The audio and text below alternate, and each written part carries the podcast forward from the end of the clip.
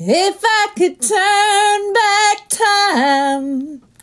I'm AJ Klingerman, and this is Beauty and the Geese Self Care Sunday podcast. All right. The thing is, if you live in the United States, well, at least most of the United States, then tomorrow you get to turn back time. You've seen the meme, right? The if I could turn back time, and it's like you can this Sunday, one hour.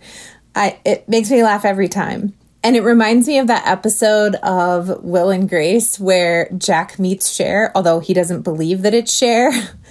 that also makes me laugh every time.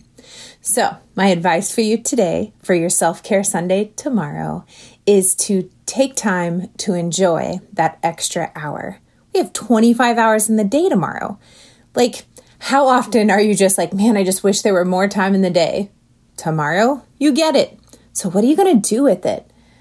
Honestly, I highly advise just using it for extra sleep because I bet you don't get enough sleep. I know I don't. But let's be realistic, most of us won't do that. So, what could you do instead? What can you do with an extra hour in your day?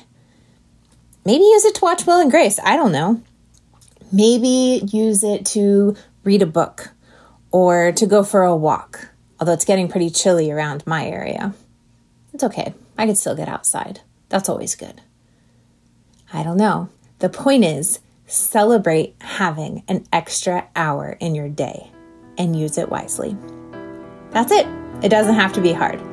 I'm AJ Klingerman, and I hope you take time to take care.